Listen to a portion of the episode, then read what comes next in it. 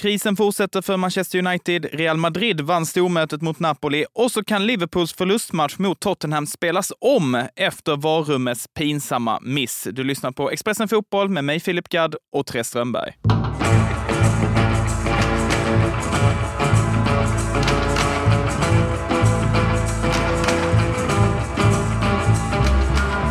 Ja, mer om varrummets självmål lite senare i programmet. Först om Champions League-matcherna som spelas igår, Therese. Det var en väldigt fin omgång. Jag kan inte riktigt komma på när det var en sån här trevlig Champions League-kväll senast. Nej, den, man har ju känt i ganska många år nu att Champions League är ganska urvattnad. Eh, och man tänkte ju så, eller jag tänkte så inför den här kvällen igår och tänkte det att ja, Napoli-Real Madrid är en smällkaramell på förhand. Men i övrigt var det inte så många matcher som jag kände att jag... Jag, jag, liksom, jag var inte ens på väg upp med en andra skärm. Utan jag tänkte bara att det här, den här kvällen den får bara flyta förbi i bakgrunden. Men sen så satt man ju där och längtade i slutet av Napoli-Real eh, efter eh, alla highlights från de andra matcherna. För det hände ju en hel del får man säga. Verkligen, men om vi fokuserar först på matchen du kikade på då. Mm. Eh, Napoli-Real Madrid slutar ju 3-2 till spanjorerna. Vad var det för match? Det var en helt otrolig match. Det var en match mellan två stycken väldigt bra lag. Det var en match som jag tycker att Napoli har ju varit väldigt upp och ner i den här säsongsinledningen. Men av någon anledning, det är klart att det kan ha med hemmaplan att göra och fullsatt eh, arena och eh, hur den lever upp när det är Champions League-kväll. Men de spelar ju mot Real Madrid på Real Madrids nivå. Eh, vilket jag var väldigt glad att se. Eh, jag har ju Real Madrid som favoriter i den här turneringen typ varje år. Eh, fortfarande efter, efter gårdagskvällen. Men, nej, men det var en, jätte, en väldigt välspelad match mellan två stycken väldigt bra lag. skulle jag säga. Och Känslan var ju att eh, Napoli liksom inte bad om ursäkt i den här matchen heller. Att de gick ut och liksom gjorde sin grej. Annars ser man ju ofta, visst nu är ju Napoli italienska mästare så det är ingen, det är ingen skitklubb direkt ju. Men oftast när Real Madrid kommer på besök, då blir det ett rätt, en rätt defensiv inriktning oftast från hemmalaget. Ja, det kan det verkligen bli. Men nej, det var det, var det inte i, i det här fallet. Napoli som ju faktiskt eh, tar ledningen. Och sen känner man väl när Real Madrid gör två stycken relativt snabba mål sen där innan innan halvtid. Och vilket mål från Jude Bellingham. Ja men herregud, men vilket mål från alla. Ja, vi, en sak som är så väldigt eh, kul med Real Madrid nu det är ju att bara man kollar på deras startuppställning, det är ju ett helt otroligt lag. Och när, nu när Vinicius Junior är tillbaka och han gör det här första målet så sitter jag där hemma och säger att allting han gör ser så enkelt ut. Det ser, det ser ut som att det är det lättaste i världen att spela fotboll när han egentligen gör ganska svåra saker. Eh, och så satt jag där och tänkte att nej, men det, det finns liksom ingenting som är viktigare för Real Madrid än att Vinicius är tillbaka. Och sen kommer Jude Bellingham och gör det där målet och då känner man bara, ja, men vad, är det, vad är det för spelare? Han gör ju ett ännu snyggare mål men får ändå det att se ut och vara ännu lättare. Ja, Exakt så. Vilket också är så konstigt. Liksom. Det kommer Verkligen. någon och bara är så självklar. Ja, jag tyckte också att det var, det var så himla kul eh, tyckte jag i Champions League-studion igår. Det var väl i halvtid som Gustav Dahlin säger någonting i stil med att ja, men man skulle ju vilja prata om andra spelare också. Men Real Madrid har ju Jude Bellingham. Och eh, Kim Källström svarar med ja, de andra är jätteduktiga. Men... Och det är verkligen så man känner att det här är ett helt otroligt lag.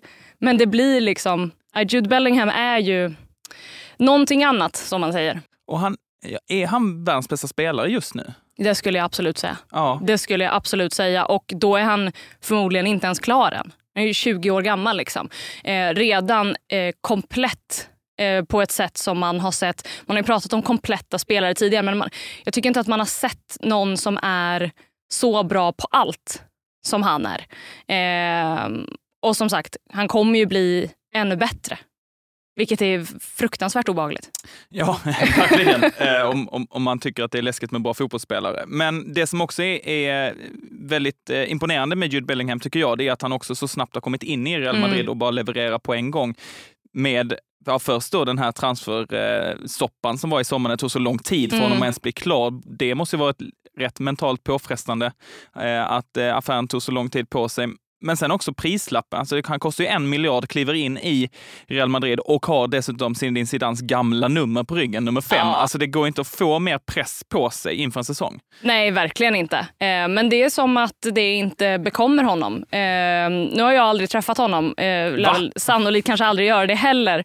Det är ju tyvärr så det, så det är, även om man åker på mästerskap och, och annat där de här spelarna rör sig. Men, så jag vet inte riktigt, men någonting är ju bevisligen i hans personlighet som gör att det här går så väldigt enkelt för honom. Och sen så ska man ju säkert peta in en del cred till Real Madrid som klubb där också som ju hanterar en, en sån här spelare på ett på ett väldigt bra sätt. Och då har vi inte ens nämnt eh, Valverdes eh, avgörande Nej. mål som är en sån jäkla häxpipa. Alltså det är ju ja. det är sånt som man typ bara så Zlatan göra på sin tid. Ett, ett sånt skott där han bara ja. trycker upp den för kung och fosterland i ja. mål.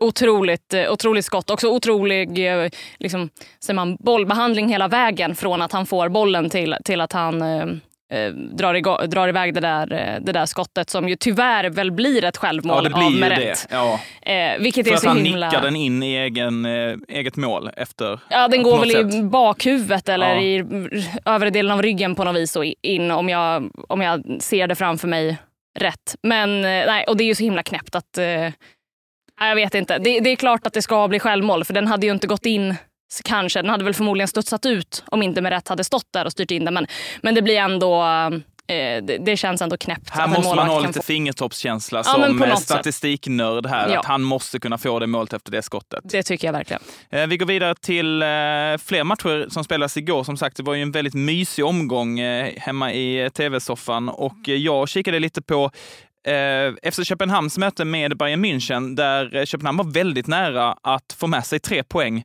eh, och eh, skrälla mot eh, det tyska storlaget. Men på något sätt så är Bayern tillräckligt bra helt enkelt. De, de, spelar inte bra, men de har tillräckligt bra spelare för att göra två mål i slutet. Eh, Jordan Larsson har eh, två jättelägen på tilläggssidan. Först har ett rätt öppet öppet, eh, nick, eh, rätt öppen nickposition, men får inte riktigt till tajmingen. Och sen på tilläggstid så nickar han också via en försvarare som gör att eh, Ulrich i Bayern-målet får sträcka ut sig och göra en megaräddning. Så eh, jag tyckte lite synd om Köpenhamn igår. De hade varit värda en poäng för Bayern var faktiskt rätt kassa. Ja, men och de, den matchen var ju en av de här som man, när man ser att eh, FC Köpenhamn gör 1-0 så är det någon där hemma hos mig som säger ska vi inte byta match? Och jag säger är du galen? Jag byter inte bort den här matchen. Har du hört talas om eh, second screen, Therese? Jag, jag, sa det till honom. Jag sa du kan, du kan ta på den på din dator.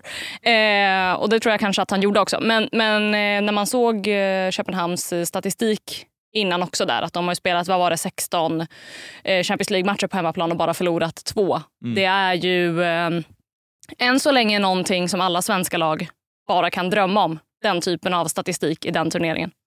Och om vi tittar lite snabbt då i den gruppen så spelades ju ytterligare en match och det var ju den mellan Galatasaray och Manchester United där eh, United eh, tog eh, ledningen två gånger om genom Rasmus Höjlund. Bara stanna kort vid honom innan vi pratar om mm. Eh, haveriet Manchester United. Så i, i alla fall han en liten ljusglimt har ju gått in och börjat leverera på en gång. Ja, det här var ju en spelare som, jag vet att jag pratade i den här podden under sommaren om att jag trodde att det var en bra värvning men att det var kanske ett lite väl osäkert kort att lägga alla sina anfallspengar på under ett eh, sommarfönster. En spelare som bara gjort 8-9 mål i, i Serie A. Eh, absolut spelat bra och sådär men, men det är ändå Manchester United och ett Manchester United som man ju tänkte i alla fall skulle ta nästa kliv den här säsongen som skulle fortsätta utvecklas i rätt riktning och inte i fel riktning igen.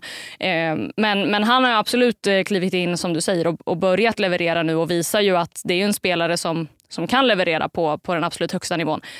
Sen spelar ju inte det så stor roll när allting annat rämnar i en klubb. Ja, han är ju den enda ljusglimten för resten bara skiter sig för Manchester United i den här matchen. De förlorar med 3-2 efter ett sent mål av eh, Mauro Icardi. Jag vet inte riktigt var vi ska börja här när vi ska prata om Manchester United. Nej, jag tror kanske att man måste börja i eh, André Onana i alla fall. Det är ju såklart inte hans fel att det ser ut så här. Det kanske kanske mer är Manchester Uniteds fel att han ser ut som han gör. Men det är ju, det börjar ju bli ett modernt mysterium hur en av fjolårets liksom, bästa målvakter i Europa kan gå och bli liksom, Harry Maguire i målvakts i, målvaktsformat. Ja, jag såg en sån bild, det var bara för någon vecka sedan. Om man vill se den kan man googla upp den. Men då var det ju någon som hade liksom tryckt in Maguires ansikte i Onanas huvud.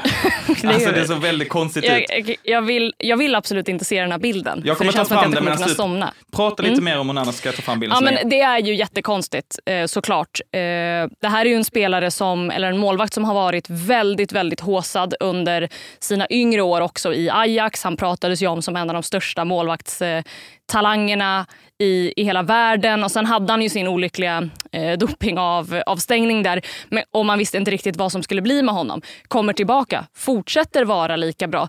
Eh, liksom med och drar Inter till en Champions League-final förra året. Han är hur bra som helst, eh, blir såld för alla de här pengarna till Manchester United och härifrån har det ju, det är inte bara det att det har gått ut för utan det har ju liksom det har ju kraschat fullständigt. Och jag tycker att det är, visst man kan se till att han såklart hade ett mycket stabilare lag framför sig förra året i Inter om man bara jämför de två säsongerna. Eh, och att han hade framförallt kanske en bättre backlinje eh, framför sig, ett, ett stabilare försvarsspel och att han var tryggare. Men att han ska bli...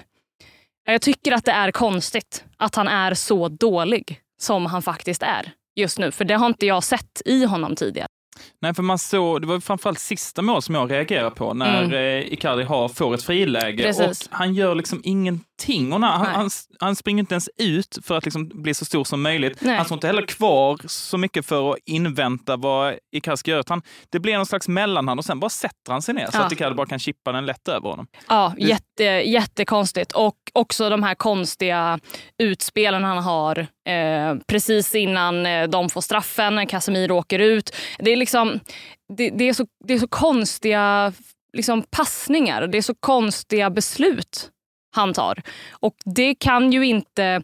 Det är klart att jag har varit inne på det mycket med United-spelare som har misslyckats. Harry Maguire är ett exempel på att alltså, så dålig som Harry Maguire har varit väldigt ofta i United är han ju inte egentligen, hävdar jag. Eh, och det är väl samma sak med med André Onana. Nu kanske idag kanske Harry Maguire är så dålig. Han kanske hade haft svårt att höja sig även i en annan klubb. Men, men, eh, men ja, det är klart att miljön spelar såklart roll och miljön är ju liksom giftig på ett sätt i, eh, i United som gör att det känns... Just nu så känns det som att det är omöjligt för United att vara ett bra fotbollslag. Eh, men så här dålig ska inte Onana vara, alldeles oavsett. Vill du se bilden nu, för jag har googlat fram den? Ja, okej okay då. Okej, här är alltså, ni kan googla den samtidigt, eh, ni som lyssnar här, så får ni se den samtidigt som Therese. Det är alltså en bild på eh, Harry Maguires ansikte på eh, Onanas eh, huvud. Googla Maguire Onana meme. Där den. Ja, oh, fy fan. det är lite läsk Den är bra gjord, men också läskig. Ja, den är bra gjord och väldigt eh, läskig. Jag får lite sån, eh, du vet, eh, Motorsågsmassakern, om ja. du har sett den, när han liksom flår av ansikten och syr på det på sitt eget ansikte efter att han har mördat folk. Jag får lite den viben. ja. ja, det är en väldigt märklig bild. Välkommen till Coolbet där spänningen aldrig tar slut och underhållningen står i centrum. Här får du inte bara Sveriges bästa fotbollsodds, du får också en spel...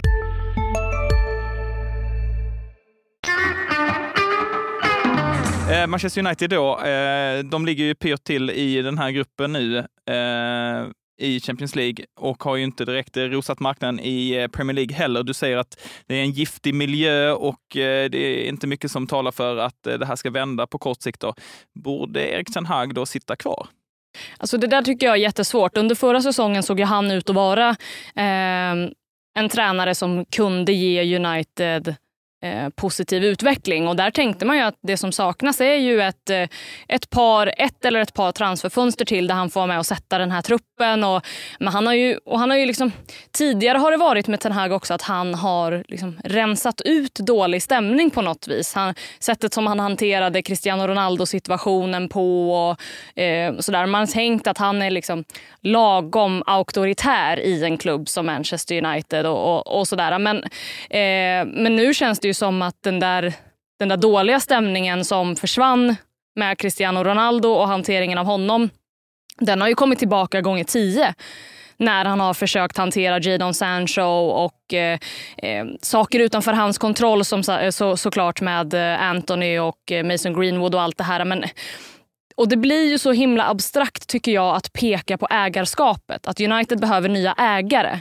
Eh, för att en fotbollsklubb är en sån väldigt stor apparat och, och det är svårt att peka på exakt vad ett nytt ägarskap skulle göra. För det är inte det att United inte lägger pengar eller att de inte satsar alltså ekonomiskt i, i klubben utan de värvar ju, eh, värvar ju väldigt mycket och ganska dyrt.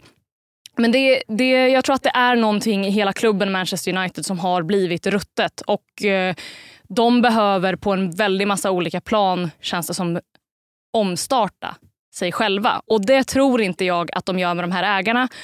Och i längden kanske de inte gör det med Ten Hag heller. Däremot så tycker jag nog att Ten Hag har liksom byggt upp tillräckligt med förtroende för att få sitta kvar här och nu. Det vore konstigt för att ska de byta tränare nu igen och sen så ska de försöka lösa någonting. För nu var ju Ten Hag liksom den långsiktiga lösningen såg man ju. Ska de då byta här och nu, ja men då kommer det bli en kortsiktig lösning och sen kommer det bli säkert en kortsiktig lösning till. Och sen, det, det är liksom det blir bara att de, att de fortsätter sin onda cirkel, vilket jag inte heller tror är bra för dem. Men det är jättesvårt att peka exakt på så här, vad hade hjälpt Manchester United här och nu.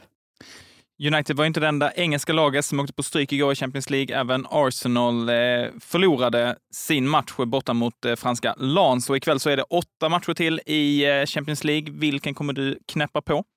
Eh, ja, men det blir Dortmund-Milan som blir eh, huvudfokus för mig såklart. Sen är jag väldigt eh, intresserad av Newcastle-PSG också. Eh, Leipzig-Manchester City tycker jag också är en, en bra match. Eh, du har Porto-Barcelona också. Jag tänkte precis säga, Barcelona just nu vill jag ju alltid se också. Så att, ja, men ikväll blir det mer än en skärm, så är det. Och sen så får jag väl, eh, jag får köra sten, sax, påse med mig själv om vilken som blir den andra matchen utöver Dortmund-Milan. Så vi pratar också om eh, helgens eh, stora snackis som nu har fått en ny vändning. Vi pratar givetvis om eh, matchen mellan Tottenham och Liverpool där varummet spelade huvudrollen efter att ha dömt bort ett mål som Luis Diaz gjorde för Liverpool tidigt i matchen, men som det sågs på reprisbilderna väldigt tydligt att han inte var offside. Och nu så har Premier Leagues domarråd först häromdagen gått ut och erkänt det här felet och sa att det var ett, ett stort mänskligt eh, felaktigt agerande som skedde.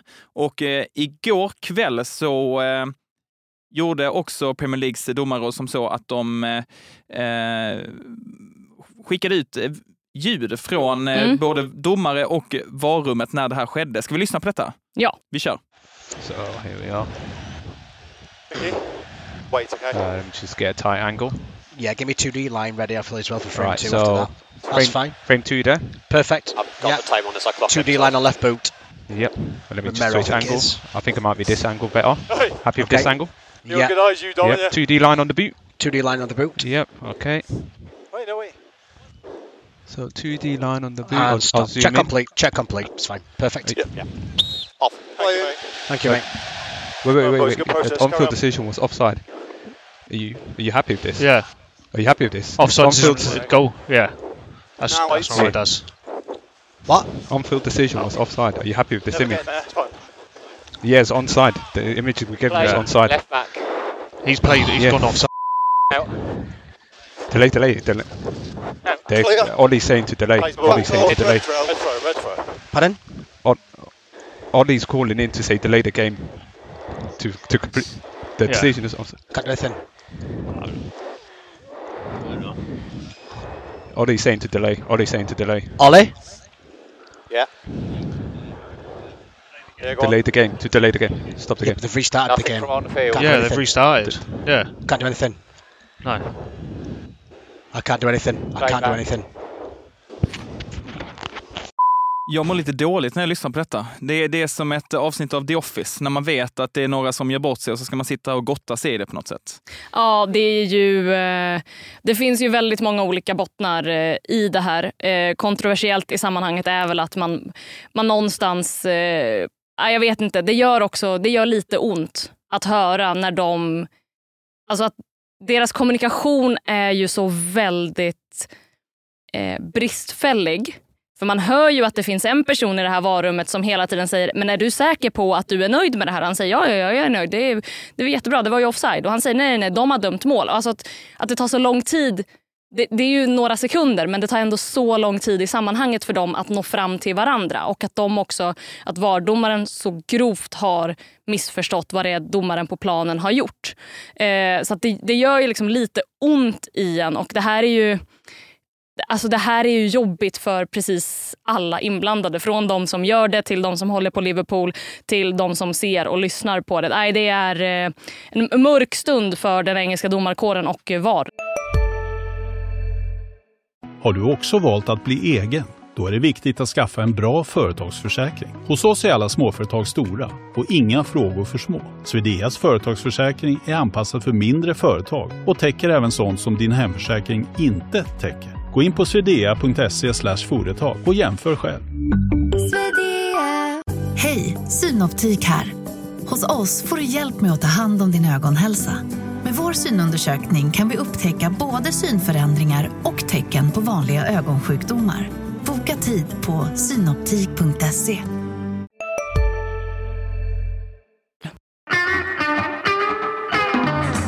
Nu har ju eh, Premier League själva gått ut och sagt att man ska se över eh, kommunikationen, hur man e-, egentligen ska prata mellan domare och vardomare för att det inte ska hända igen. Och det fattar jag verkligen varför de vill göra, för den här kommunikationen är så konstig också. Varför finns det inte bara liksom ett rakt ja eller nej-fråga? Är, ska det vara mål, ja eller nej? Varför ja. säger man inte bara goal eller no goal, utan man pratar lite mer i koder? Ja, nej, det, jag håller helt med. Och det här är ju, det, det, det som man får säga ändå är positivt någonstans, för det är väldigt mycket kring det här som har varit negativt och jag tycker att det är mycket många reaktioner som har varit lite felriktade och så här. Men, men det som är, om man ska ta den positiva liksom, det, det, som kommer ur det som är positivt är ju just att, ja, men då, nu pratar man ju om att dra upp ett, som du säger, en, någon slags policy kring hur man kommunicerar mellan varum och, eh, och domarna på planen. Sen ska man ju säga det att, alltså, att göra fel det kommer ju någonstans alltid ske. Det här är inte första gången VAR får ett beslut fel, eller, men det här är första gången vad vi vet i alla fall där varumet eh, liksom godkänner ett felaktigt beslut. Och fattar det också. och förstår någon, det själva. Ja, bara någon sekund senare. Det är det också, man hör ju också, nu är det bipat här i, i ljudet, men man hör ju ändå att eh, en av domarna säger oh fuck. Ja, precis. Och det är väl Darren England som är VAR-domaren som, som inser sitt eget misstag. Och det är klart att han har nog inte sovit många timmar efter, efter den här matchen kan man ju tänka sig. Eh, och, och mår förmodligen eh, ganska dåligt över det här. Eh, och det, det, är det, stor, det stora problemet här är väl just, just det här att, att det blir så väldigt avgörande och han vet att han har gjort fel men han kan inte det är det, det, är det regelboken så som jag har förstått den säger också. att när spelet väl är igång, då får inte domarna eller varummet säga åt dem att, eh, att stoppa det igen. Utan när det är igång, då är det igång. Mm. Eh, så då kan de inte gå tillbaka, även fast de vet att de har gjort fel, så kan de inte gå tillbaka och säga eh, vänta, stopp, stopp, stopp, det ska vara mål. Jag är lite kluven också till att eh, Premier League själva väljer att publicera det här ljudet. För å ena sidan, det är ju kanon med transparens. Nu får liksom alla veta. Så här gick det till, så här pratade de, det här var misstaget som eh, gjordes. Vi har ingenting att dölja. Men å andra sidan, de hänger ju också ut Darren England och resten av domarna också. De skyddar ju inte direkt eh, sina anställda. Nej, så är det ju verkligen. Och sen, jag tror att det är ett resultat av, jag skrev faktiskt en krönika om det här eh, under gårdagen, om att det finns en så väldig brist på transparens och det är väldigt mycket mycket konstiga jävsituationer i den engelska fotbollen om allt från eh, eh, den brittiska liksom, regeringens inblandade i vilka som ska köpa och sälja klubbar och eh, i liksom sponsordealar där ägare med egna medel lyckas sponsra sina egna klubbar trots att man inte får. Alltså att det finns väldigt mycket som är väldigt ja, men icke-transparent i engelsk fotboll vilket också gör att den här att förtroendet är väldigt lågt för makthavarna inom engelsk fotboll. Och i, inom makthavarna, där, där ingår ju domarna på något sätt. För de har ju bevisligen makt över matcherna i någon mån. Eh, och, och det tror jag, det är ju ett resultat av det. Att Liverpool går ut här och säger vi kräver att vi ska få lyssna på det här för att vi ska kunna säkerställa att det här inte liksom, att det här inte bara är en komplott mot oss, mer eller mindre. Och det är ju och det är ett problem i sig i engelsk fotboll. Att man känner sig nödgad i det här fallet att gå ut och offentliggöra de här ljudupptagningarna. Och det sista kan inte ha varit sagt i eh, den här soppan, för eh, nu skriver eh, brittisk press att matchen kan spelas om. Det finns faktiskt en sån möjlighet enligt Premier Leagues regelbok att om det har skett ett sådant stort misstag som har påverkat resultatet eh, väldigt, eh, på ett väldigt eh, tydligt sätt så kan man faktiskt spela om en match i efterhand. Vi har inte sett någonstans att Liverpool själva har gått ut och krävt detta, eh, men eh, det kan ju vara så att den här matchen faktiskt spelas om. Ja, och det är jag nog inte så positivt inställd till. Jag tycker att det är en eh, Eh, det är en farlig väg att vandra att spela om matcher på grund av felaktiga domslut. För att återigen, felaktiga, felaktiga domslut har skett tidigare. Eh, felaktiga domslut som får eh, konsekvenser för matchens utgång har skett tidigare och kommer förmodligen att ske igen för att det, det är så det ser ut helt enkelt med den, med den, mänskliga hjärnan och det mänskliga eh, eventuella felandet. Eh, och att börja då med att den här matchen ska spelas om för att det blev, eh, en så, eh, att det blev så tydligt för utgången av matchen. Det, vart ska man dra gränsen då? Jag gillar det inte. Jag, jag förstår att och om det finns Liverpool-supportrar och folk inom säkert klubben också som känner att det hade varit rättvist i det här läget. Men den typen av rättvisa är det är en slippery slope att börja jaga den tycker jag. Ja, och jag tror också att det inte kommer att ske. Dels Nej. då för att eh, schemat redan är så tajt. Var ska man kunna, Gud, ja. trycka, var ska man kunna trycka in den matchen? Och dels också, ja, vad, ska man göra då? Ska man då säga, ja men det blev, det blev 2-2 i den här matchen och ni får varsin poäng. Men hade Luis Diaz fått göra det där 1-0 målet, va, vad är det som säger att Liverpool eller Tottenham inte hade kunnat vända den matchen och vinna ändå? Liksom? Alltså det Så var ju ändå typ också. 80 minuter kvar att spela. Det är svårt Det hade att... varit en annan grej om det var sista sparken i matchen. Precis. Det är ju svårt att slå fast att, eh, att matchen absolut hade slutat på ett annat sätt. om det inte, även, även, om man kan, även om man kan se att det påverkar matchen i och med att de inte får ett mål som de har gjort sig förtjänt av så, så är det ju svårt också att säga att, att Liverpool absolut hade vunnit om det inte vore för den situationen. Så att, nej, den, den, är, den är svår. Spela inte om matchen säger jag. Det får bli slutordet idag från poddstudion. Imorgon när jag och Therese tillbaka då blir det mer Champions League-fotboll. Vi hörs då. Hej!